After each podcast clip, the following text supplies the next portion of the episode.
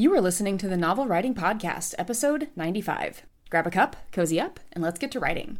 Today's episode is the next in our bonus social media series, this time on how BookTok creates bestsellers. And I'll admit right up front that just because you might use BookTok or Bookstagram hashtags does not mean that you will become an overnight bestseller. Not by a long shot. BookTok doesn't create bestsellers just by existing, it creates them through how the authors use them to their advantage.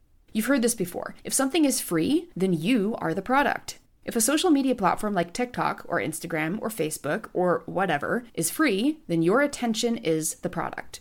Authors who use BookTok and Bookstagram successfully are the ones who are capturing readers' attention and inspiring them to take action off the platform. Whether it's to click through to their email newsletter, subscribe to a podcast, download the first few chapters for free, or even outright purchase their books, the actions their readers are taking happen off the social media platform that led them there.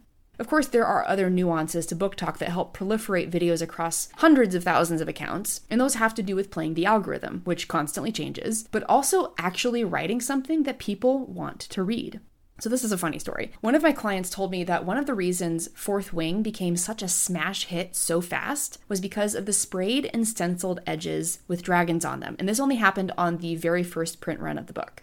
That particular client also bought one of these first edition print run copies with those sprayed edges with zero intention to read the book. And then everyone who read the book who got addicted to it started posting about it on BookTok. The social proof came after the marketing tactic of creating external features on the book that appealed to the readers that the author was targeting, which in this case was people who like dragons. And then when the people who like dragons started reading the book, which has dragons in it, they shared how much they liked it on social media. So there's two pieces here.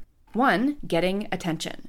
The best way to get attention is to disrupt, which Rebecca Yarros did very well with those sprayed and stenciled dragon edges. And two, by writing something people will want to share. Great marketing can sell poorly written books, but well written books can almost market themselves once you have a readership. If you want to take advantage of the visibility these hashtags can provide, then by all means go for it. Find out what works for you. But also, don't be shy about checking out what various book marketing experts are saying about how to use these for your success.